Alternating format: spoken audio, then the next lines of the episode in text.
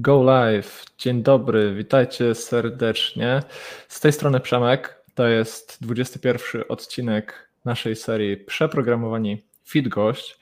Dzisiaj tak się złożyło, że wchodzimy w nieznany dla nas obszar, bo tematyki systemów RP na przeprogramowanych jeszcze nie było, dlatego myślę, że będzie to bardzo ciekawa rozmowa. A jakby przyczynkiem do tej rozmowy jest patronat tygodnia, którym objęła nas firma IT Integro, która to zdecydowała się wesprzeć przeprogramowanych w działaniach i przy okazji podzielić się wiedzą na temat tego, jak właśnie wygląda świat systemów RP, wdrożeń, pracy y, z klientami, którzy korzystają z takich rozwiązań i tak dalej, i tak dalej. A my przez ten świat systemów RP będziemy przechodzić wspólnie z Igą Kuśmierczyk. Cześć Iga. Cześć. Czyli właśnie specjalistką zajmującą się systemami ERP, która pomoże nam zrozumieć właśnie ten świat, ale też e, to, jak wygląda rekrutacja, to jak wygląda wejście do tego świata systemów ERP e, i rozwój w tym właśnie świecie. Przyznam się szczerze, że ja osobiście kilka lat temu również miałem okazję poznać systemy ERP spod znaku Microsoftu, ale Iga na pewno opowie Wam o tym temacie dużo więcej i dużo lepiej niż ja. Dlatego e, dzisiaj mikrofon będę często oddawał do naszego gościa. No i z tego co widzę, jest nas już 11. Dajcie znać, czy nas widać, czy nas słychać. Jak zwykle będziemy e, sprawdzać nas, nasz czat i od razu zaznaczę, że e, będziemy prezentować pytania. Gdybyście mieli jakieś pytania do naszego gościa, pytania o to, mm, pytania do tego, o czym rozmawiamy, no to również na nie czekamy. Na razie czekamy na jakiś sygnał, że nas widać i słychać. Powoli, powoli będziemy rozpoczynać. Myślę, że w międzyczasie, jak będziemy czekać na e, sygnał od e, pierwszych widzów, to chciałem Ciebie, Iga, zapytać o to, co Ty właściwie robisz w IT Integro? To znaczy, czy może opowiedziałabyś nam na samym początku, czym Ty się zajmujesz, na jakim stanowisku pracujesz, tak żebyśmy sobie tą rozmowę e, poukładali od ogółu do szczegółu. Okej, okay. E, to cześć, e, nazywam się Iga e, i w firmie IT Integro jestem w jednym z zespołów produktowych. Ze względu na to, że nasza firma jest podzielona na zespoły zajmujące się wdrożeniami aplikacji dla klientów oraz tworzeniem modyfikacji aplikacji standardowych, a także na takie zespoły produktowe, których powstaje coraz więcej i są to zespoły, które zajmują się rozwojem produktów. E, takie produkty trafiają później e, do sklepu Microsoftu e, i użytkownicy przy wsparciu autoryzowanych partnerów mogą sobie taki produkt zainstalować, więc jest to tak naprawdę taka aplikacja będąca rozszerzeniem standardu, ale nie jest to modyfikacja pod klienta, tylko aplikacja, którą może wykorzystać bardzo wielu klientów. I my właśnie w naszym zespole e, APP3 zajmujemy się jednym z takich produktów, e, jednym z takich obszarów produktów tak naprawdę, bo w naszym zespole e, jest tych produktów więcej niż jeden. Zajmujemy się bankowością elektroniczną i wszystkimi aplikacjami, które są powiązane z tym obszarem. E, zajmujemy się całym wsparciem takiej aplikacji, więc zarówno tworzymy dla niej nowe funkcjonalności, rozwijamy te aplikacje, jak i również e, naprawiamy błędy, zajmujemy się wsparciem użytkowników końcowych e, dla tych aplikacji. Są to w naszym przypadku głównie partnerzy, inni partnerzy, inni partnerzy wdrażający nasze aplikacje. E, oraz zajmujemy się też e, na przykład e, dokumentacją, czyli wszystkim tak naprawdę, co jest związane z tym produktem, całym procesem też, który ta aplikacja musi spełnić, aby do takiego sklepu móc trafić, więc też testami automatycznymi i tak naprawdę wszystkim, co jest związane z tym produktem. No właśnie, to było takie dwuminutowe wprowadzenie do całej, myślę, że ponad godzinnej rozmowy, przez którą sobie tutaj e, dzisiaj przejdziemy. Na samym początku warto jeszcze wspomnieć, że IT Integro, czyli nasz patron, patron tygodnia, to jest firma, która na rynku jest obecna od ponad 30 lat i my sobie tutaj wcześniej przed wejściem na ten stream z Igą rozmawialiśmy o tym, e, w jakich lokalizacjach można Was spotkać. Jak rozumiem, to są cztery miasta. I tak jak powiedziałaś, ty akurat pracujesz w Poznaniu. Mogłabyś jeszcze raz przypomnieć, jak właśnie, właściwie rozkłada się ta wasza praca w zależności od miasta? To tak, wygląda? więc mamy tak naprawdę mm, pięć biur, ponieważ mhm. mamy dwa biura w Poznaniu. Okay. Mamy biuro na Ząbkowickiej, które jest taką naszą, można powiedzieć, centralą. Następnie mamy biuro na Niedziałkowskiego, to jest Poznań Wilda i to jest biuro, z którego ja pracuję. E, i z którego też e, pracują e, reszta istniejących na ten moment zespołów produktowych, czyli mhm. APP 01 oraz 02 i my. Jest również lokalizacja we Wrocławiu, w Krakowie oraz w Warszawie. Okej. Okay. No i myślę, że warto tą naszą rozmowę rozpocząć od początków Twojej akurat przygody z IT Integro.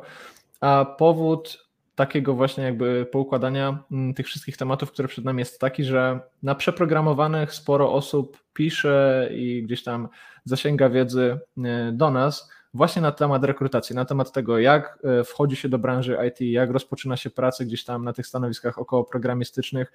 Jak to wyglądało u Ciebie? Czy rekrutacja w IT Integro była długim procesem, krótkim procesem?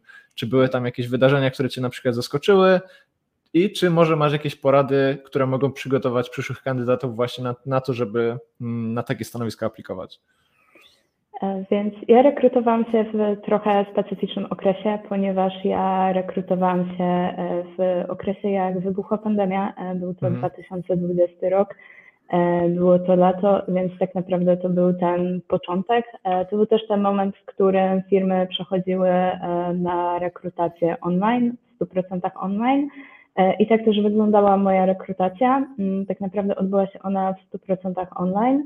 E, pierwszym takim etapem e, był sprawdzian, można powiedzieć, techniczny, mm, to znaczy ja miałam do rozwiązania kilka algorytmów z programowania do napisania w dowolnym języku. Następnie miałam kilka pytań z zakresu takiej podstawowej rachunkowości, kilka pytań z języka angielskiego, a następnie kolejnym etapem e, była rozmowa z bezpośrednim przełożonym. E, I później miałam na koniec rozmowę z zarządem, i to był tak naprawdę koniec tego etapu rekrutacji, więc można powiedzieć, że przebiegał on w sposób taki standardowy. Mhm. Przebiegał też bardzo płynnie. Po każdym etapie tak naprawdę otrzymywałam feedback E, cały proces nie zajął długo, to tak naprawdę można powiedzieć, że standardowy proces też jak na ten okres e, wtedy pandemiczny i właśnie tych rekrutacji online. Mhm, rozumiem. Oczywiście nie chcemy tutaj zdradzać tych pytań, które czekają na kandydatów do pracy w IT Integro, ale wspomniałaś o tych algorytmach. Jak rozumiem, w Twoim przypadku to było przejście właśnie gdzieś tam z etapu studiów do etapu poszukiwania pracy, czy miałeś już jakieś wcześniejsze doświadczenie w programowaniu? A dążę do tego, czy te algorytmy jakby Cię zaskoczyły poziomem trudności, czy przygotowywałaś się jakoś szczególnie mocno, czy, czy właściwie to jest taka, taka wiedza, którą, którą gdzieś tam można nabyć na przykład w trakcie studiów? E, wydaje mi się, że jest to wiedza, którą na pewno można nabyć w trakcie studiów i wydaje mi się też, że każda osoba e, będąca po kierunku technicznym albo mhm. w trakcie kierunku technicznego e, jest w stanie tak naprawdę mm, odpowiedzieć na te pytania. Ja wcześniej też zajmowałam się programowaniem, natomiast programowałam w zupełnie innej technologii ale zadanie, które było, było tak naprawdę do napisania w dowolnej, wybranej technologii, e, ze względu na to, że podczas rekrutacji e, wymagam po prostu znajomości jakiegoś języka programowania. Nie musi być to język, w którym pracujemy na co dzień, ze względu na to, że jego można się po prostu bardzo łatwo nauczyć.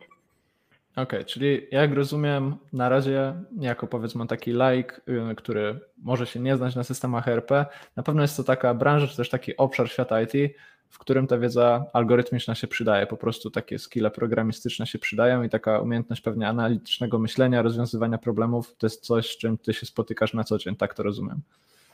Tak, jak najbardziej. No właśnie, no to porozmawiamy o samej tematyce systemów ERP. Ja używałem tego do, zwrotu do tej pory w tych pierwszych 10 minutach tak, jakby każdy widz, każdy słuchacz tej rozmowy wiedział, co to są systemy ERP, ale zakładam, że wśród tych osób, które nas oglądają, są takie, które po prostu nie mają pojęcia, o czym na razie mówimy. Czy mogłabyś nas wprowadzić do tego, czym są systemy ERP, z czym to się w ogóle je, jakieś takie wysokopoziomowe wprowadzenie, które po prostu pozwoli nam zrozumieć dalsze części rozmowy. Więc e, sam ERP, sam ten skrót e, tak naprawdę pochodzi z języka angielskiego i oznacza Enterprise Resource Planning, e, mhm. co w tłumaczeniu na polski oznacza po prostu systemy wspomagające planowanie zasobów przedsiębiorstwa. I poprzez zasoby przedsiębiorstwa rozumiemy tutaj tak naprawdę wszystkie zasoby przedsiębiorstwa, czyli zarówno jakieś zasoby materiałowe, zasoby finansowe, ale również mhm. takie zasoby ludzkie, ponieważ skład e, tego systemu RP e, wchodzą również moduły do zarządzania zasobami ludzkimi. E, I co jest mhm. takie charakterystyczne dla tych systemów RP, to to, że jest jedna scentralizowana baza danych, co oznacza, mhm. że tak naprawdę nie tak jak w wielu firmach, że na przykład księgowi korzystają z innego systemu, aniżeli na przykład sprzedaż, albo co będzie jeszcze lepszym przykładem, to to, że na magazynie korzystają z innego e, na przykład systemu niż na produkcji. A tutaj mamy jeden system, mamy jedną mhm. scentralizowaną bazę danych, e, wszyscy pracują na tej samej bazie danych i tak naprawdę jedyne czym to się różni to widokiem dla użytkownika, też trochę funkcjonalnością, natomiast jest jedna baza danych. No jak powiedziałeś o, o bazie danych, to może pociągnijmy ten temat i porozmawiamy o innych składowych tego ekosystemu, bo zakładam, że tak jak na przykład dla mnie, kogoś, kto ma doświadczenie na froncie, czy też w takich typowych aplikacjach webowych, te składowe mogą być dość jasne i zrozumiałe, to znaczy mogę myśleć o jakichś serwisach backendowych, mogę myśleć o jakiejś warstwie interfejsu użytkownika. Tak, z tego co rozumiem, w przypadku systemów RP to wygląda inaczej. Także wspomniałeś o tej bazie danych, ale jakie takie inne klocki, które się składają na te rozwiązania, mogłabyś wymienić? Czy coś innego przychodzi Ci do głowy jeszcze? Tak naprawdę może trochę e, przejdę do tematu tego, w jaki sposób na przykład tworzymy takie extension. E, mhm. Jeśli tutaj mówimy o aplikacjach, e, które mogą rozszerzać tę naszą funkcjonalność systemu RP, ponieważ jeśli wytwarzamy takie extension, e, to mamy możliwość e, rozszerzenia tak naprawdę funkcjonalności standardowej e, oraz też dodania własnych. I obiekty, na przykład, którymi dysponujemy, to możemy sobie dodać tabele, czyli takie właśnie zawierające różnego mhm. rodzaju dane. Możemy też rozszerzyć standardowe tabele, możemy w jakiś sposób wpłynąć w niewielki, oczywiście w ograniczonym zakresie tego systemu na interfejs użytkownika. E, mamy również e, takie jednostki kodu przechowujące tak naprawdę kod, który jest wykonywany w tych naszych systemach.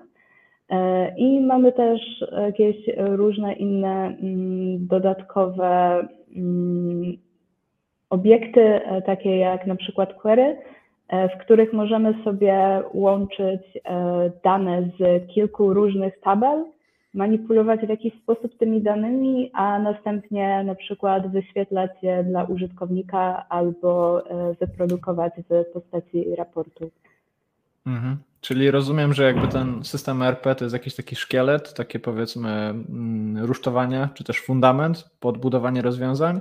No i, i ten system RP przewiduje, że na przykład ty czy, czy programiści będą korzystać z tych predefiniowanych składowych, żeby po prostu budować te kolejne warstwy. Mniej więcej tak to działa, możemy się zgodzić. Tak, jak najbardziej tak. No dobra, no i mm, mówimy o tych wszystkich składowych. Mm, czy w temacie takiej nietechnicznej jest coś ciekawego, o czym warto byłoby powiedzieć? Nie wiem, jeśli chodzi na przykład o temat wdrażania takich rozwiązań, gdzie te aplikacje żyją, w jaki sposób z tych aplikacji korzystać, mm, w jaki sposób klient z nich korzysta, próbuję tutaj jeszcze sobie to wszystko zmaterializować, tak żebyśmy jak najbardziej poznali mm, ten materiał, z którym będziemy pracować, o którym będziemy rozmawiać tak naprawdę. Mm, jak to, jak to właśnie wygląda? Jak wyglądają te kwestie nietechniczne na przykład? Okej, okay. E, to jeśli chodzi o wdrożenia, e, bo rozumiem, że chcielibyśmy teraz o tym porozmawiać, w jaki one sposób wyglądają, e, to tak naprawdę wszystko zależy od tego, z jakim wdrożeniem mamy do czynienia, jakiej wielkości jest to wdrożenie i dla kogo. E, po pierwsze, e, jest taki, można powiedzieć, zestaw guidelines, to jest taka metodyka tak naprawdę e, nazywająca się Sure Step, którą mhm. opracował Microsoft właśnie dla wdrażania wraz oczywiście w konsultacji z różnego rodzaju partnerami oraz konsultantami dla wdrażania właśnie takich systemów. I ta metodyka składa się z sześciu kroków. Po pierwsze, Najpierw w takiej fazie przedwdrożeniowej mamy diagnozę, czyli w ogóle zapoznajemy się z klientem, jakie są jego wymagania i dobieramy, co tak naprawdę będziemy chcieli wdrożyć. Następnie mamy etap analizy i w tym etapie e, sprawdzamy, jakie funkcjonalności e, z tych, które klient chciałby mieć e, zaimplementowane, albo z tych, które wymaga też lokalizacja klienta. Na przykład klient jest w jakimś specyficznym kraju, e, jesteśmy w stanie pokryć standardem bądź też jakąś aplikacją, e, a które z tych wymagań będziemy musieli sami zaimplementować e, właśnie jako taką kustomizację dla klienta. Następnie mamy etap projektowania tego systemu. Potem taki system jest budowany, czyli tutaj następuje cały, ten cały proces implementacji, również tych dodatkowych wymagań, e, które, które zgłosił nam klient, bądź też które zostały mm, gdzieś tam wyłonione na tym etapie analizy i później projektowania. Kolejnym etapem jest uruchomienie takiego systemu, a następnie na koniec mamy już działanie, e, mamy audyt takiego wdrożenia oraz mamy wsparcie powdrożeniowe, E, które jest również ważną częścią e, takiego kompleksowego wdrożenia. Okej, okay. na razie jak mówisz o short stepie, to mm, troszkę przypomina mi to jakieś takie praktyki e, waterfallowe, czyli pewnie takie praktyki, które gdzieś tam kilkanaście lat temu mieliśmy w świecie programowania, z których przeszliśmy bardziej na taki model iteracyjny, czyli ciągłego kontaktu z klientem, wdrażania poprawek, y, iterowania i tak dalej. Z tego co rozumiem, albo z tego co mogę sobie wyobrazić, systemy ERP są w pewnym sensie zbyt duże, żeby tak działać, że jakby z tego co rozumiem, tak jak powiedziałaś, bardzo duży nacisk kładzieć na tą fazę właśnie projektowania, dopasowywania się do wymagań klienta. Raczej tam chyba chodzi o to, że po prostu nie ma już miejsca na pomyłki, tak, że jeśli na, tej, na tym etapie analizy coś pójdzie nie tak, to potem może być mało miejsca na wdrażanie poprawek w locie. Nie wiem właśnie jak to wygląda, czyli co się dzieje już po wdrożeniu na przykład. E, więc po wdrożeniu to tak naprawdę zależy też e, od tego, e, jakiego rodzaju to było wdrożenie. Mhm. Natomiast tutaj jak najbardziej jest ten etap wsparcia powdrożeniowego, I rzeczywiście tutaj e, jeszcze dużo projektów e, takich wdrożeniowych z zakresu właśnie takich stricte kustomizacji, czyli mhm. klient ma ten standard i my dla niego wdrażamy mm, właśnie jakąś kustomizację, co już zdarza się Rzadziej jest to rzadszy proces ze względu na to, że teraz coraz większy nacisk kładzie się właśnie na te aplikacje e, typu extension. Jest to zarówno z korzyścią dla obu stron, też przede wszystkim z korzyścią dla klienta, e, ponieważ upgrade, e, utrzymanie oraz testowanie takiego extension, takiej kustomizacji w formie extension jest po prostu dużo łatwiejsze, mm, też tańsze. Ta aplikacja, jeśli e, klient sobie e, zainstaluje przy wsparciu partnera właśnie jedną z takich naszych aplikacji, to ona jest bardzo dobrze przetestowana, jest też oczywiście na etapie wdrażania, też oczywiście te mhm. aplikacje customowe są jak najbardziej testowane, Natomiast tutaj chodzi też o liczbę użytkowników, e, po prostu o zakres tej aplikacji e, i o to wszystko, e, co takie extension ze sobą posiada. I tak. Rozumiem, rozumiem, rozumiem, rozumiem. Pogadajmy o samych technologiach. Powiedziałaś o tym, że jak się rekrutowałaś do IT Integro, to rozwiązywałaś algorytmy w dowolnej technologii. Jak to więc wygląda w tym ekosystemie Microsoftu? Tutaj myślę, że jeszcze warto powiedzieć, że mówimy o tych rozwiązaniach y, właśnie z grupy Microsoft Dynamics 365 Business Central. Jakie języki masz do dyspozycji jako programista, jako osoba, która buduje te rozwiązania właśnie w tym ekosystemie? Czy to są języki, które znamy właśnie z weba, z świata aplikacji takich internetowych, przeglądarkowych, czy tam mamy dostępne coś innego? Jak to wygląda? Zacznę może trochę od historii. E, mhm. Mianowicie w dawnej wersji systemu, w poprzedniej wersji systemu Dynamics NAS, istniało zintegrowane środowisko rozwoju, e, w którym programowało się w języku C. Był to język wywodzący się od Pascala, bardzo do niego podobny. Natomiast teraz w nowej wersji systemów, jak już mówimy o Dynamics 365 Business Central, korzystamy z języka programowania, który nazywa się AL, i naszym środowiskiem rozwoju e, nie jest już żadne zintegrowane środowisko rozwoju, ale na co dzień pracujemy w Visual Studio Code e, z odpowiednimi wtyczkami, z odpowiednimi mhm. rozszerzeniami do tego języka. E, język jest bardzo łatwy tak naprawdę do nauki dla kogoś, kto zna jakiś język programowania w stylu C++, albo C, mm, to jest to tak naprawdę bardzo podobny język. E, język e, służący do operowania na rekordach, między innymi, czyli możemy sobie E, pobierać te dane, modyfikować, e, usuwać w, e, w, tym języku z jego wykorzystaniem oraz jego takim drugim zastosowaniem. Jest właśnie do tworzenia tych rozszerzeń w, dla Business Central, czyli tak naprawdę takich rozszerzeń, jeśli chodzi o widok użytkownika, to znaczy mamy do dyspozycji właśnie między innymi Page Extension, E, i możemy się tam podpiąć i zdecydować, e, w jaki sposób. E, oczywiście mamy tutaj pewne ograniczenia narzucone przez środowisko, narzucone też przez Business Central, natomiast możemy zdecydować, na jakiej zasadzie nasz system będzie działał, w jakim miejscu będą się znajdować poszczególne akcje, co będą wykonywać, w jaki sposób też będą wyglądać kartoteki e, w systemie, jakieś listy i tego typu inne rzeczy dla użytkownika e, możemy sobie zamodelować. Natomiast, tak jak powiedziałam, jeśli chodzi o środowisko rozwoju, to nie jest to już dłużej e, zintegrowane środowisko rozwoju, tak jak było w poprzednich wersjach systemu, tylko pracujemy normalnie w Visual Studio Code Mhm. Mm, też plik aplikacji, e, plik naszego extension, e, które się tworzy, jak już sobie zbudujemy, bo tak naprawdę to extension, które budujemy, to jest już aplikacja. E, to nie jest tak, jak było w poprzednich wersjach systemu, że pracowaliśmy w tym zintegrowanym środowisku rozwoju, to tak naprawdę edytowaliśmy sobie standard, Mieliśmy mhm. dostęp do standardowego kodu i mogliśmy sobie bezpośrednio to wyedytować. E, pliki były przechowywane w obiektach typu FOB bądź TXT.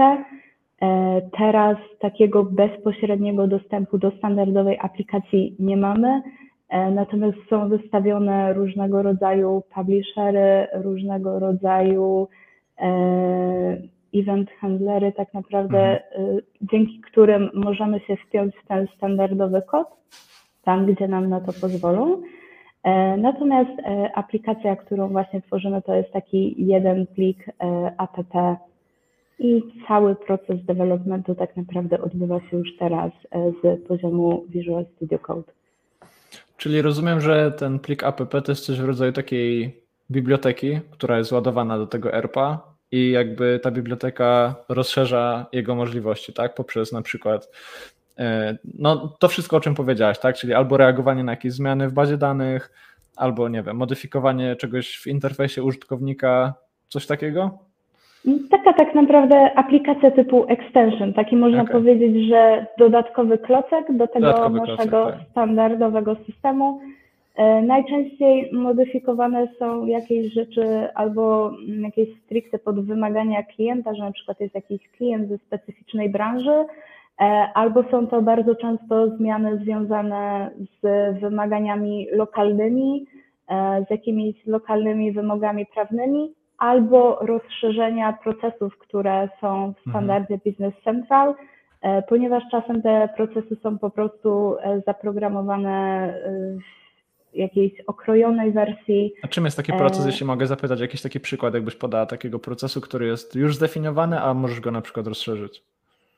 E, to na przykład e, jeśli chodzi o, o jeden z naszych produktów, e, o bankowość elektroniczną, o aplikację Electronic Banking Days App, to ta aplikacja tak naprawdę rozszerza zakres i możliwości działania w zakresie eksportowania między innymi paczek przelewów, takich do banku oraz też w zakresie rozliczania wyciągów bankowych. Mhm. Ten proces jest bardziej zautomatyzowany E, w stosunku do tego, co tak naprawdę było do tej pory w systemie. Okej, okay, rozumiem, rozumiem. Chciałbym jeszcze wrócić do tematu tego Visual Studio Code, bo to jest e, taki temat i w ogóle temat środowiska to jest coś takiego, co bardzo zawsze interesuje wszystkich, którzy oglądają nasze filmy na przeprogramowanych na YouTubie. E, czy możesz nam opowiedzieć, jak wygląda Twoje środowisko pracy? Bo wiemy, że jest Visual Studio Code, ale ja też na przykład wiem, że Visual Studio Code to są setki tysięcy pluginów i rozszerzeń. Jak to wygląda w Twoim przypadku? Czy masz skonfigurowane to środowisko pod pracę konkretnie z tym systemem RP? Z czego korzystasz? Czy jest coś, czym się możesz podzielić właśnie, jeśli chodzi o, o pracę na co dzień? Jeśli chodzi o język, e, w którym programujemy i tak naprawdę jeśli ktoś zaczyna swoją przygodę z ALM po raz pierwszy, e, to mamy tutaj tak naprawdę taką wtyczkę, która nazywa się AL Extension Pack E, I jest to mhm. taka wtyczka, która zawiera w sobie kilka innych wtyczek e, i która po prostu e, pozwala takiej osobie, która przyjdzie i ma tylko to Visual Studio Code po to, żeby sobie mogła już zacząć tak naprawdę tworzyć i działać i pisać aplikacje w EL-u. Ona zawiera taki base, zestaw różnych innych funkcjonalności. E, następnie mm, ja na przykład korzystam z wtyczki, która nazywa się Business Central Lintercop. E, mhm. Jest to wtyczka, która pozwala na wyłapywanie błędów w kodzie, e, na jakieś trochę szersze wyłapywanie, jeśli chodzi o casing, jeśli chodzi o wielkość liter na przykład, które, które są używane E, ale co jest w niej też fajne, to to, że ona sprawdza złożoność obliczeniową funkcji e, i mhm. dzięki temu można dosyć szybko wyłapać, jeśli mamy jakąś funkcję, która ma tę złożoność e, albo indeks utrzymania tej funkcji na bardzo wysokim bądź bardzo niskim poziomie. I tak naprawdę to jest o tyle ważne, że systemy, które projektujemy, są używane przez bardzo wielu użytkowników często przez bardzo wielu użytkowników naraz. E, pracujemy na dużej ilości danych, e, no i wiadomo, że te systemy po prostu muszą być wydajne e, i muszą działać szybko po mhm. to, żeby użytkownicy nie mieli jakichś zacinających się okienek, nie mieli stron, które się bardzo długo ładują, więc to pomaga to wyłapać na dosyć wczesnym etapie, e, więc e, to jest jedna z takich wtyczek. E, inną jest na przykład AL Test Runner, który pozwala na odpalanie testów i na ich debugowanie, ale bezpośrednio z poziomu Visual Studio Code, ponieważ aplikacja testująca do naszych aplikacji, jeśli sobie tworzymy takie extension, to testy automatyczne e, są tak naprawdę e, osobną aplikacją, mhm. czyli mamy aplikację, e, która jest extension i mamy do niej osobną aplikację testującą, która ma w swoich zależnościach to nasze, to nasze extension. I tak naprawdę, gdybyśmy to chcieli odpalić z poziomu Business Central, to musielibyśmy sobie tę taką apkę opublikować za każdym razem, po każdej zmianie, E, a tutaj e, ta wtyczka umożliwia nam mm, po prostu odpalenie tych testów e, bezpośrednio z poziomu Visual Studio Code, nie wchodząc do środowiska. Można je też sobie tam zdebugować od razu. Mm, I tak mm, bardzo dosyć sprawnie to działa. Mamy też oczywiście różnego rodzaju reguły w momencie, w którym piszemy kod. Mamy tak zwane kopsy. Są to ogólne sprawdzenia dotyczące tego, czy między innymi nasz kod jest nadal kompatybilny z e, wersjami mm, Business Central, które wychodzą. Mm, może się też zdarzyć tak, ze względu na to, że my w swoich aplikacjach tak naprawdę rozszerzamy standard e, i bardzo często wykorzystujemy standardowe funkcje. I może mhm. się zdarzyć tak, że jedna z tych standardowych funkcji e, zostanie oznaczona jako do usunięcia, E. I wtedy my otrzymujemy taki warning, e, którym musimy się jak najszybciej zająć mhm. E, i tak naprawdę przystosować tę naszą aplikację do tego, aby była kompatybilna z nową wersją, która wyjdzie, aby się nic nie rozwaliło, a jednocześnie w przypadku takich aplikacji typu extension musimy pamiętać o tym, że użytkownik jakiś końcowy w znaczeniu inny partner, e, jakiś inny programista może sobie rozszerzyć tę naszą aplikację, czyli może tak naprawdę e, stworzyć własną aplikację, która w swoich zależnościach będzie posiadała naszą aplikację e, i my też nie możemy zerwać po prostu tej kompatybilności z tą -hmm. aplikacją -hmm. użytkownika, okay, nawet rozumiem. jeśli o jej istnieniu nie wiemy. E, więc to są takie wbudowane narzędzia, które pozwalają nam nad tym wszystkim zapanować. Dodatkowo, jeśli e, publikujemy aplikację e, w sklepie Microsoftu, to ona również musi spełnić kilka wymogów dotyczących, mm, dotyczących różnych rzeczy, między innymi dotyczących tego, jak na przykład wygląda AppJSON takiej aplikacji. E, I właśnie e, te nasze kopsy pozwalają nam nad tym zapanować. Czym ten AppJSON jest? Tak jeszcze dla informacji.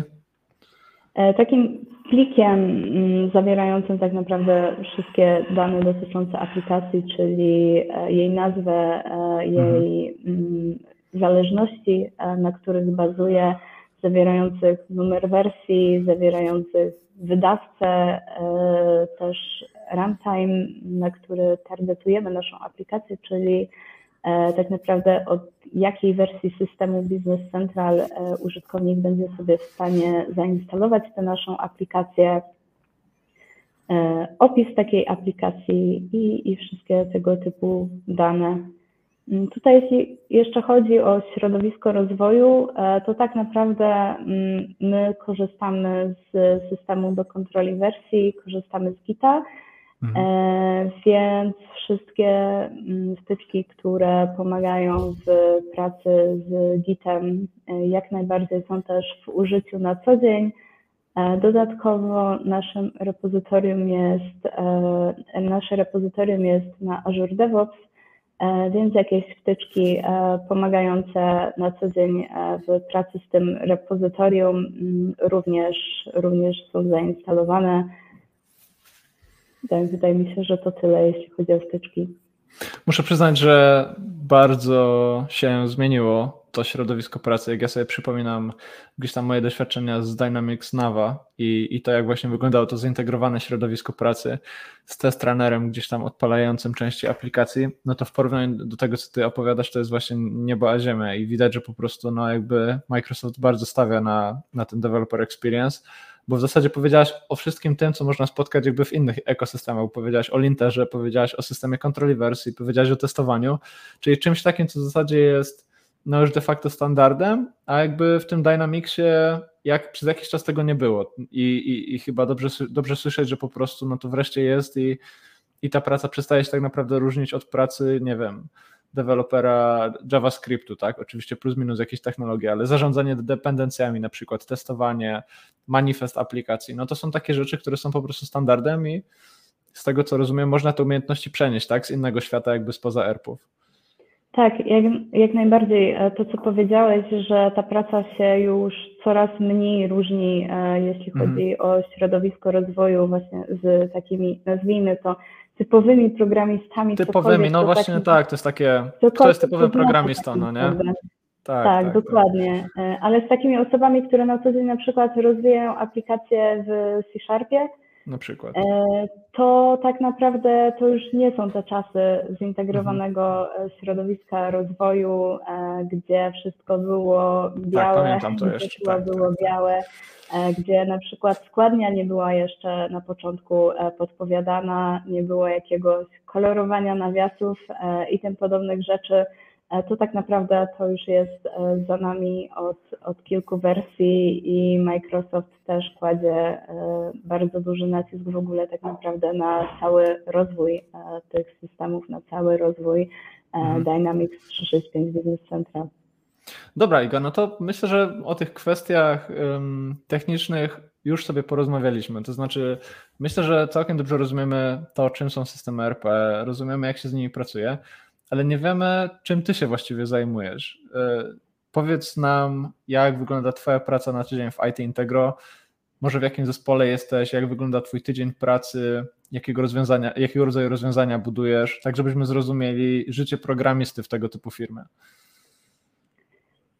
Więc ja jestem w zespole produktowym, e, czyli tak naprawdę zespole, który na co dzień nie zajmuje się wdrażaniem systemów RP, e, nie zajmujemy się też wdrażaniem kustomizacji dla klienta, natomiast e, produkujemy produkty, wytwarzamy produkty, e, wytwarzamy aplikacje i w naszym Mhm. zespole są to aplikacje do bankowości elektronicznej.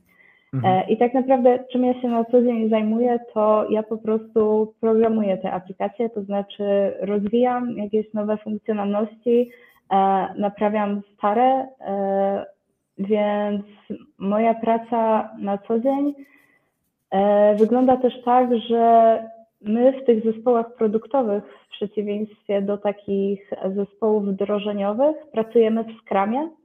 Mhm. E, Czyli jesteśmy jeszcze o jeden krok Tak. bliżej e, do jakiegoś takiego, nazwijmy to, no do takich programistów e, pracujących w jakichś bardziej popularnych technologiach, Mhm. E, więc mamy oczywiście codziennie e, daily, e, mamy mm, refinementy, mamy te wszystkie spotkania typu sprint review, mamy retro, mamy planowanie. E, Te wszystkie spotkania są z nami stety albo niestety na co dzień. E, To jest temat na, inny, na inną rozmowę. tak, dokładnie. E, Nie no, oczywiście, stety. e, Mamy w jakiś sposób tę pracę e, ustrukturyzowaną, Mhm. mm, to trzeba przyznać, e, i, i wytwarzanie tego oprogramowania, co jest szczególnie ważne. No tak naprawdę tworzymy produkt, e, który ma wielu użytkowników końcowych i to, żeby przyrost do tego produktu był taki właśnie e, iteracyjny, jest to Mhm. bardzo ważne też przede wszystkim dla użytkowników, No e, bo mają regularnie jakieś e, upgrade'y aplikacji, e, bugfixy, ale też e, nowe wydania nowych funkcjonalności. E, Więc na co dzień moja praca jest taka e, stricte programistyczna. e, Wszystko, co się wiąże z tym produktem, mm, co się też wiąże tak naprawdę z pracą okołoproduktową, czyli też z tworzeniem dokumentacji do nowych rozwiązań albo do już jakichś istniejących. Dokumentację tworzymy w Markdownie, więc tak naprawdę też ją piszemy z wykorzystaniem Visual Studio Code. No Mhm. to też jest raczej jakiś taki standard, jeśli, jeśli chodzi o pisanie dokumentacji. E, Też ją przechowujemy tak naprawdę na repozytorium. Współczesność, Mm. można powiedzieć. Współczesność. Tak, jak najbardziej w każdym tego calu. Naprawdę, jeśli ktoś kojarzył do tej pory e, programowanie systemów ERP e, z tym zintegrowanym środowiskiem Mhm. rozwoju, które było kiedyś, to to już nie są te czasy. E, Tutaj już naprawdę e, no jest to środowisko mm, na takim normalnym, mm, Mhm. można powiedzieć, No tak. poziomie. Tak, tak, tak. Więc zajmujemy się takimi rzeczami jak właśnie wspomniana dokumentacja, wszystkie rzeczy okołoproduktowe, czyli też testy automatyczne. E, To jest coś też, czym się e, zajmuję tutaj na co dzień w zespole. E, to jest tak naprawdę to. To jest po prostu wsparcie, wsparcie tej aplikacji, ale też wsparcie użytkowników, może nie, nie do końca końcowych, mhm. E, ale wsparcie użytkowników na serwis desku. My też się zajmujemy właśnie wsparciem osób, które mają jakiś problem z aplikacją, albo nawet niekoniecznie problem, ale chciałyby E, na przykład zawnioskować o jakąś nową funkcjonalność, e, na przykład współpracujemy z innymi partnerami, którzy wdrażają nasze aplikacje e, i u nich na przykład pojawia się klient, który ma jakieś konkretne wymagania, to trafia wówczas takie zapytanie do nas na Jira Service Deskową, następnie tworzy nam backlog produktu, E, i mm, dalej jest e, brane do rozwoju funkcjonalności. I na co roz... też korzystamy z Jiry, e, mhm. czyli tak naprawdę nasze daily opiera się na Jirze, więc ten tak, proces cały wytwarzania oprogramowania jest taki, no, w taki sposób właśnie mhm. agile. Bardzo fajnie to brzmi. Chętnie bym zapytał o każdy z tych fragmentów, o których powiedziałaś. Mm, Jedna rzecz, która mi przychodzi do głowy, to jest fakt, że jakby dla ciebie, czyli dla osoby w tym zespole produktowej, ten system RP to już nie jest jakby taki core tego, co ty robisz, tylko to jest jakby jakiś taki modus, w którym ty się integrujesz, tak to można w pewnym sensie rozumieć, tak? Że jakby to nie jest tak, że ty od środka tego RP kodujesz, tylko jakby musisz znać jego zachowanie, ale mi to bardzo przypomina pracę gdzieś tam e, z systemami backendowymi i integrowanie się na przykład pomiędzy partnerami, pomiędzy serwisami. Też masz jakiś kontrakt na poziomie API na przykład, to właśnie ERP właśnie mówi ci, jaki, jakie będzie to zachowanie systemu, a ty budując to rozszerzenie tak naprawdę musisz się dopasować, tak? Ale już jakby pracując z boku, a nie w środku tego wszystkiego. Czy dobrze rozumiem, czy się mylę? Tak, dokładnie. E, my już tak naprawdę w tych nowych wersjach, e, w których budujemy aplikacje typu extension, już nawet nie mamy możliwości takiego bezpośredniego mhm. modyfikowania tego cora, E, natomiast e, jak najbardziej e, są też, jest też możliwość integracji z jakimiś zewnętrznymi podmiotami poprzez API. Mhm. W naszym przypadku jest też to na przykład możliwość integracji z bankami, z jakimiś systemami bankowymi. Także jak najbardziej taka możliwość integracji też jest. Tam widziałem jakiegoś REST, REST clienta w tej bibliotece, o której powiedziałaś, w tym rozszerzeniu było coś takiego jak REST client, czyli rozumiem, że jakieś zapytania tak, takie HTTP do serwisów i tak dalej, to już też jest jakby formalność. Tak, najbardziej e, jest obsługiwane w AL-u, zarówno HTTP, tak są jak najbardziej już obsługiwane. Natomiast to, co się zmieniło w kwestii na przykład obsługi, to jest to, że w tych nowych środowiskach e, cloudowych, które działamy, bo musimy pamiętać o tym, że te aplikacje typu extension, które tworzymy, e, to tak naprawdę one muszą być cloud ready. E, mhm. I co jest taką dosyć istotną zmianą, to to, że nie ma już możliwości korzystania z bibliotek .NETowych między innymi kiedyś w tych starszych wersjach była taka możliwość, e, natomiast mhm. teraz w momencie, w którym tworzymy jakieś aplikacje e, na środowiska cloudowe, to już nie mamy takich możliwości. One zostały zablokowane. Tam między innymi były problemy natury security, mhm. jeśli chodzi o, o te kwestie. Więc to jest taka istotna dosyć zmiana. Ale ona jest jakaś w ogóle mhm. możliwość korzystania z innych technologii i jakiegoś takiego, tak jak to się chyba nazywa, interoperability, czy jakby teraz już się trzymasz tylko tego języka, w którym budujesz app extension i jakby musisz się pogodzić z takim ograniczeniem?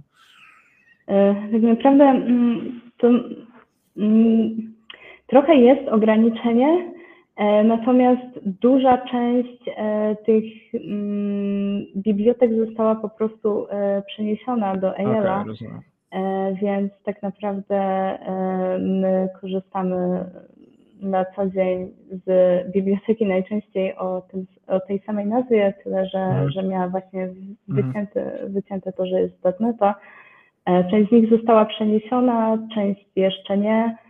Część nigdy nie zostanie przeniesiona i trzeba szukać jakichś rozwiązań, więc to tak naprawdę wszystko zależy od tego, co konkretnie, co konkretnie wdrażamy co konkretnie próbujemy zaimplementować. Rozumiem. Ok, czyli jakby mamy to ograniczenie, ono jest związane z bezpieczeństwem, pewnie, nie wiem, z jakimś kosztem utrzymania takich bibliotek, ale jakby w zamian za to Microsoft daje przeportowane wersje tych narzędzi, z których korzystaliśmy. Do niektórych tak, do części Do niektórych tak, tak, plus minus. Tak. E, tak, tutaj jest jeszcze e, kwestia tak naprawdę wydajności, e, jeśli mhm. chodzi o te środowiska cloudowe.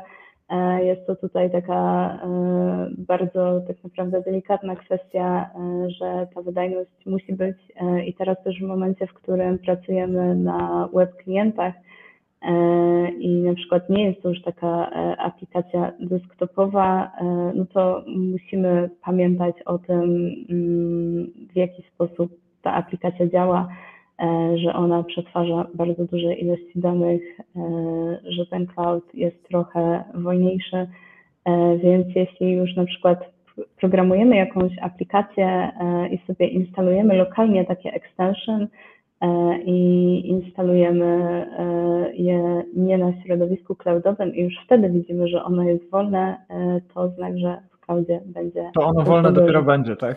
Tak, dokładnie tak. To jest trochę taka sama sytuacja jak, jak budowanie aplikacji webowych na MacBookach Pro z nowymi procesorami od Apple, tak? Kiedy debugujemy lokalnie aplikację, wszystko śmiga, udostępniamy ją na produkcji, a następnie ktoś wchodzi na przykład na pięcioletnim Androidzie na tą samą stronę i się okazuje, że aplikacja się ładuje 10 sekund, więc, więc te, te, te problemy gdzieś tam, jest jakaś taka część wspólna tych wszystkich, tych wszystkich problemów, mm, ale pogadajmy o rozwiązaniach, a nie o problemach, bo to mnie też szczególnie mocno ciekawi. Dla kogo właściwie kierowane są te Twoje rozwiązania? I mówię tutaj o App Extensions, ale też o tym, co właściwie robi Twój zespół. Wiadomo, że koło zespołu Mm, znajdziemy w każdej firmie osoby, które czegoś od tego zespołu oczekują. To nie są tylko klienci, to mogą być jakieś zespoły wewnętrzne, jakieś zespoły sąsiadujące, jakieś osoby na innych stanowiskach, więc e, z kim ty w ogóle wchodzisz w interakcję w takiej codziennej pracy? Dla kogo robisz te rozwiązania? Jakby jak wygląda to oddawanie pracy i powiedzmy takie osiąganie celów, czyli skąd wiesz, że zrobiłaś dobrą robotę, mogę zapytać. Z ilości zgłoszeń na biurze serwis deskowej po wydaniu. Okej, okay, rozumiem. No jest to jakaś wiemy. Tak. E, natomiast e, tak naprawdę na co dzień e, współpracujemy mm, głównie z, jeśli chodzi o nasz zespół produktowy, to głównie współpracujemy z po prostu innymi osobami z firmy, z innych zespołów wdrożeniowych które te nasze aplikacje wdrażają bądź też tworzą własne extension na bazie naszych aplikacji.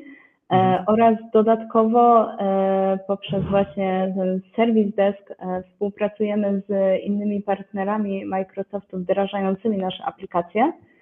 E, I jeśli chodzi o takie podejście e, skramowe, tak naprawdę, e, co rozumiemy poprzez stakeholdera, bo Na podejrzewam, że też o to chciałeś zapytać. Tak, to jeśli chodzi o przegląd sprintu, to tak naprawdę na tym przeglądzie pojawiają się po prostu osoby z firmy. Najczęściej są to osoby, które na co dzień pracują w jakiś sposób z tą naszą aplikacją, wdrażając ją u klienta więc są to takie osoby, które są najbardziej zainteresowane nowymi funkcjonalnościami, które się pojawią w naszej aplikacji, e, jakimiś naprawami, naprawą zgłoszonych błędów.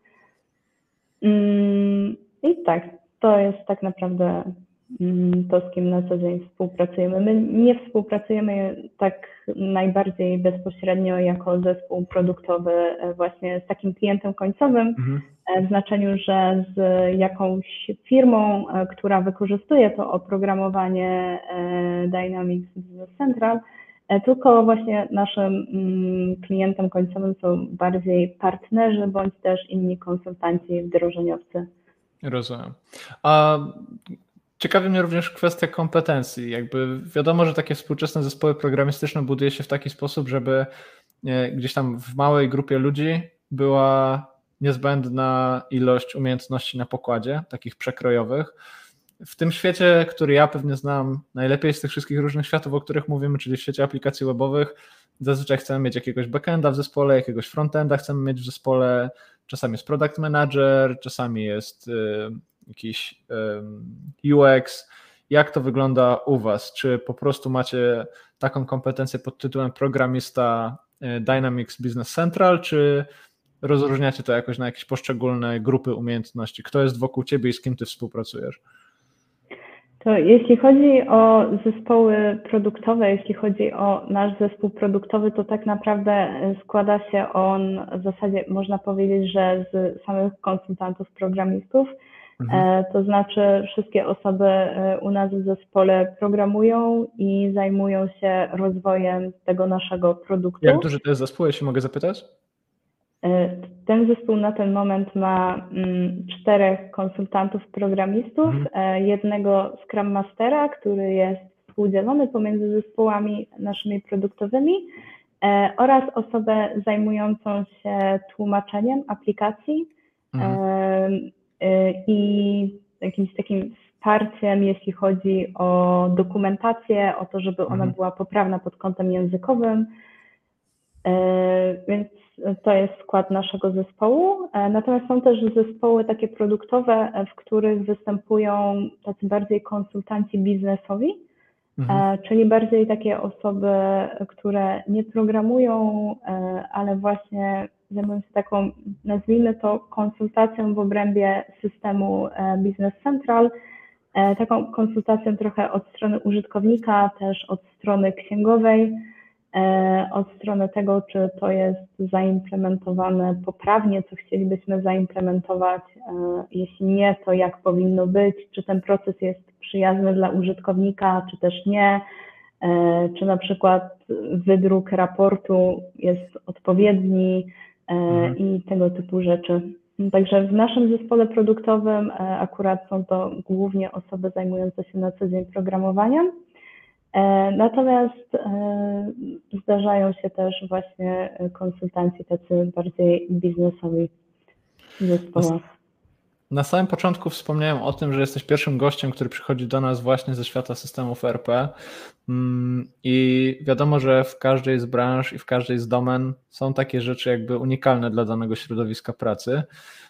Co jest unikalnego w tej Twojej pracy? Jakby, czy jest jakiś taki aspekt szczególnie ciekawy, na przykład dla Ciebie osobiście, który sprawia, że po prostu wstaje Ci się łatwo w poniedziałek i nie myślisz, że kurczę, znowu muszę iść do pracy, tylko w tej pracy jest coś ciekawego, coś interesującego, jakieś takie jedno wyzwanie albo przykład czegoś takiego, o czym mogłabyś powiedzieć? Myślę, że ogółem tak naprawdę specyfika systemów, które wdrażamy, e, czyli to, że wdrażamy systemy, które muszą spełniać określone wymogi lokalne, e, muszą spełniać określone e, jakieś wymagania prawne, mm, jeśli chodzi o różne rynki, które wspieramy.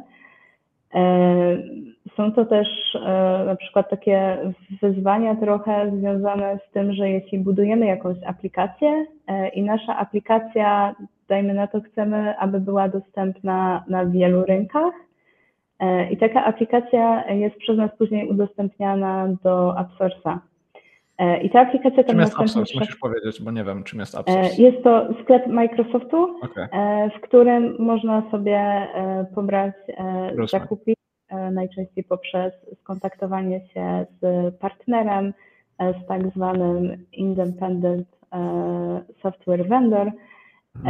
Który nam następnie pomoże wdrożyć taką aplikację, którą my przygotowujemy E, I taka aplikacja, zanim trafi do tego sklepu, to ona musi przejść e, przez proces walidacji. E, ten proces walidacji jest już teraz w bardzo dużej części zautomatyzowany, mhm. odbywa się dosyć sprawnie.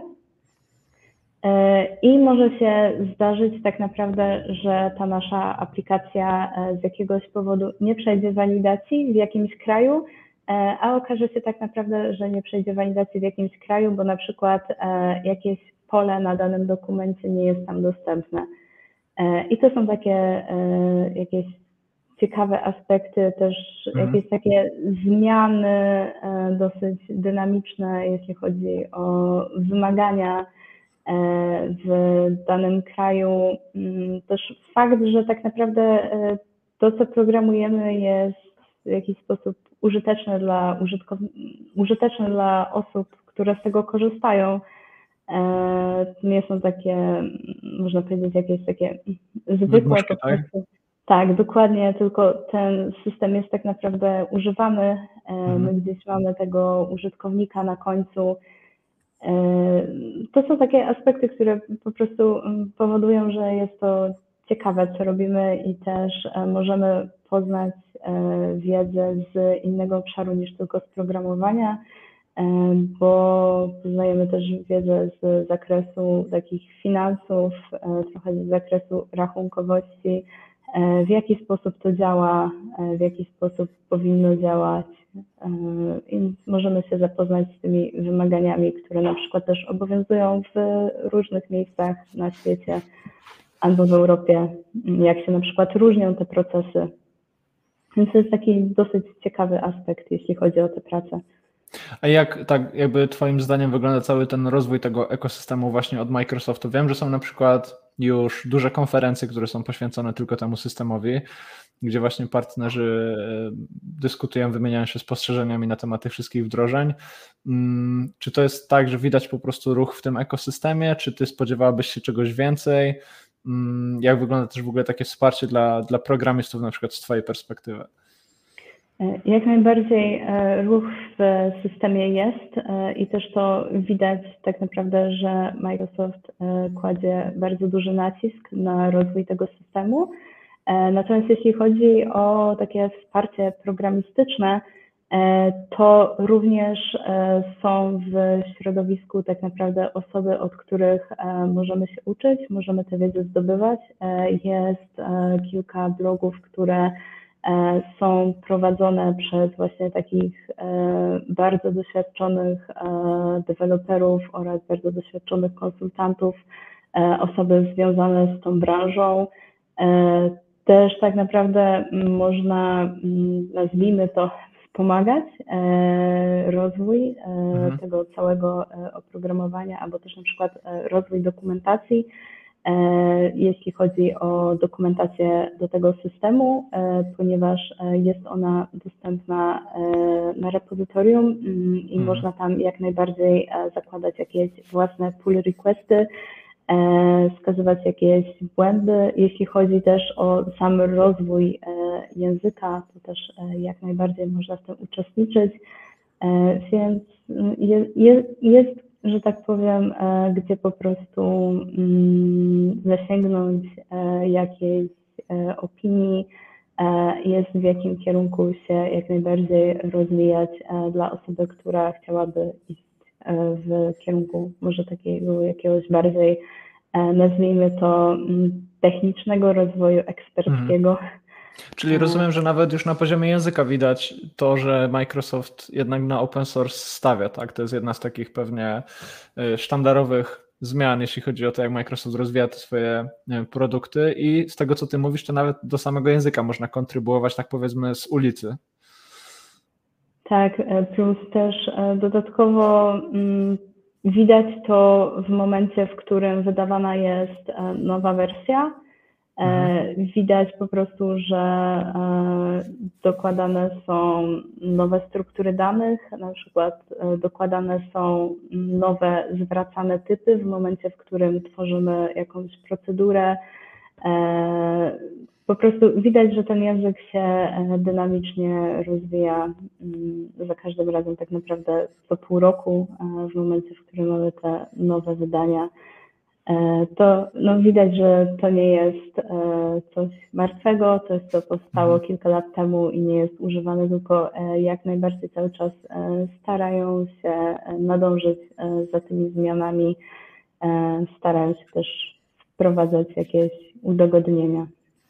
Ty sama masz nadzieję na to, że na przykład tam gdzieś w Twoim Visual Studio Code pojawi się na przykład TypeScript albo C Sharp, czy w ogóle nie ma takich szans? Czy są w ogóle jakieś takie rozmyślania w firmie, czy jakiś nowy język mógłby się pojawić, czy jednak Microsoft wydaje się, że za, za dużo zainwestował w to, co już jest? Jak to wygląda według Ciebie? E, według mnie to chyba raczej na to szanse, że się przełączymy na C-Sharp nie są zbyt duże.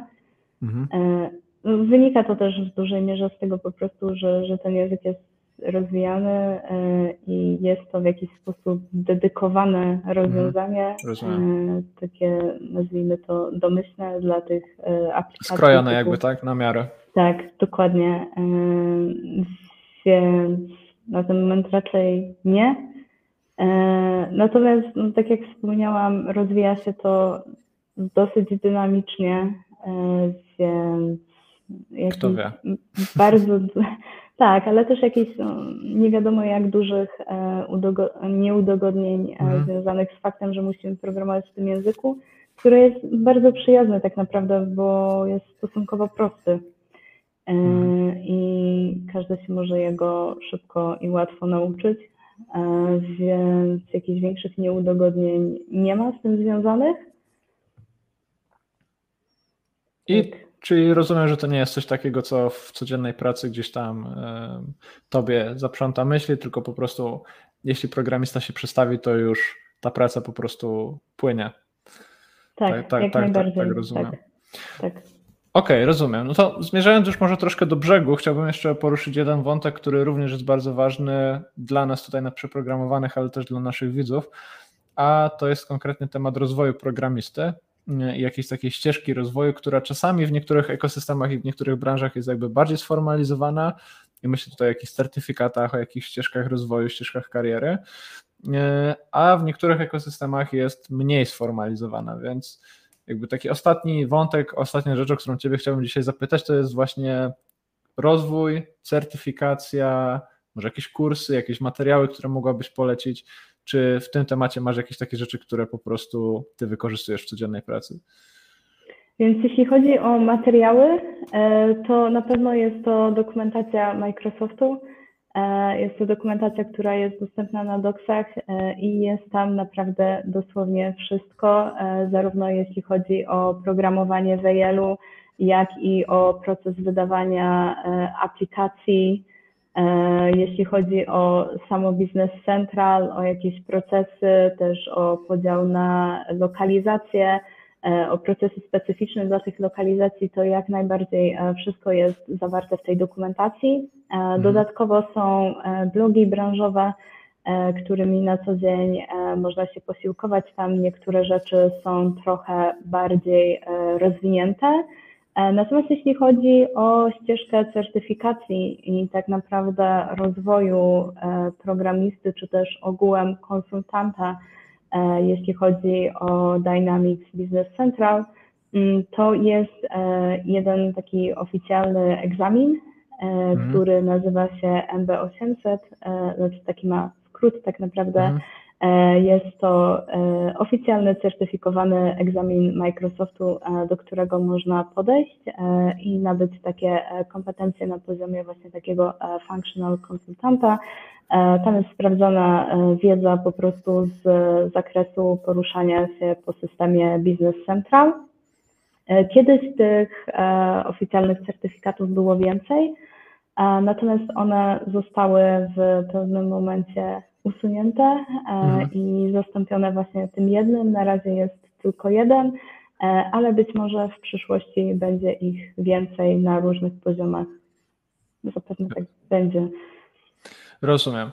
Iga, dzięki serdeczne za ten czas, który tutaj z nami e, spędziłaś. Na sam koniec, jedna rzecz, o którą chciałbym Cię zapytać, to jest taki jeden link lub zasób, który moglibyśmy umieścić pod naszym filmem dla osób, które są zainteresowane całym tym światem Microsoft Dynamics 365 Business Central. Czy byłaby to, nie wiem, strona główna te, tego systemu RP, czy byłaby to dokumentacja, czy byłby to jakiś link na GitHubie?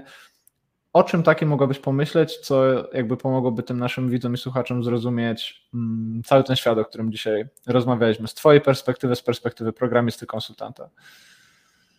Ja myślę, że ja bym chyba wrzuciła link do dokumentacji Microsoftu ze względu na to, że tam jest po prostu wszystko.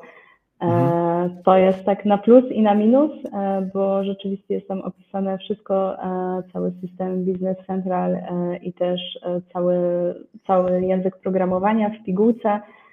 No ale właśnie ze względu na to, że jest tam wszystko, to ktoś sobie będzie mógł łatwo odnaleźć to, co go najbardziej interesuje, niezależnie od tego, czy jest to język, czy są to jakieś składowe systemy. Czyli zapraszamy wszystkich, którzy są zainteresowani tematem systemów ERP właśnie do dokumentacji Microsoftu, a ja na sam koniec zachęcę jeszcze wszystkich, którzy są tutaj dzisiaj z nami do tego, żeby wejść na stronę przeprogramowani.pl praca.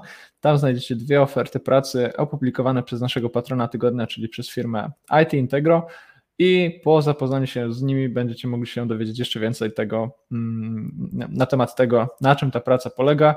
Iga, ja Ci serdecznie dziękuję za tą dzisiejszą rozmowę. Myślę, że to było naprawdę dobre wprowadzenie do świata ERP-ów. Bardzo ciekawy, przekrojowy opis pracy i opis obowiązków. No i cóż, myślę, że będzie okazja jeszcze kiedyś porozmawiać, tak żebyśmy w niektóre z tych tematów weszli może głębiej. Dzięki serdeczne za dzisiaj i dzięki serdeczne dla tych, którzy byli z nami. Słyszymy się już niebawem na naszym YouTubie i naszym Facebooku. Do usłyszenia. Cześć. Cześć.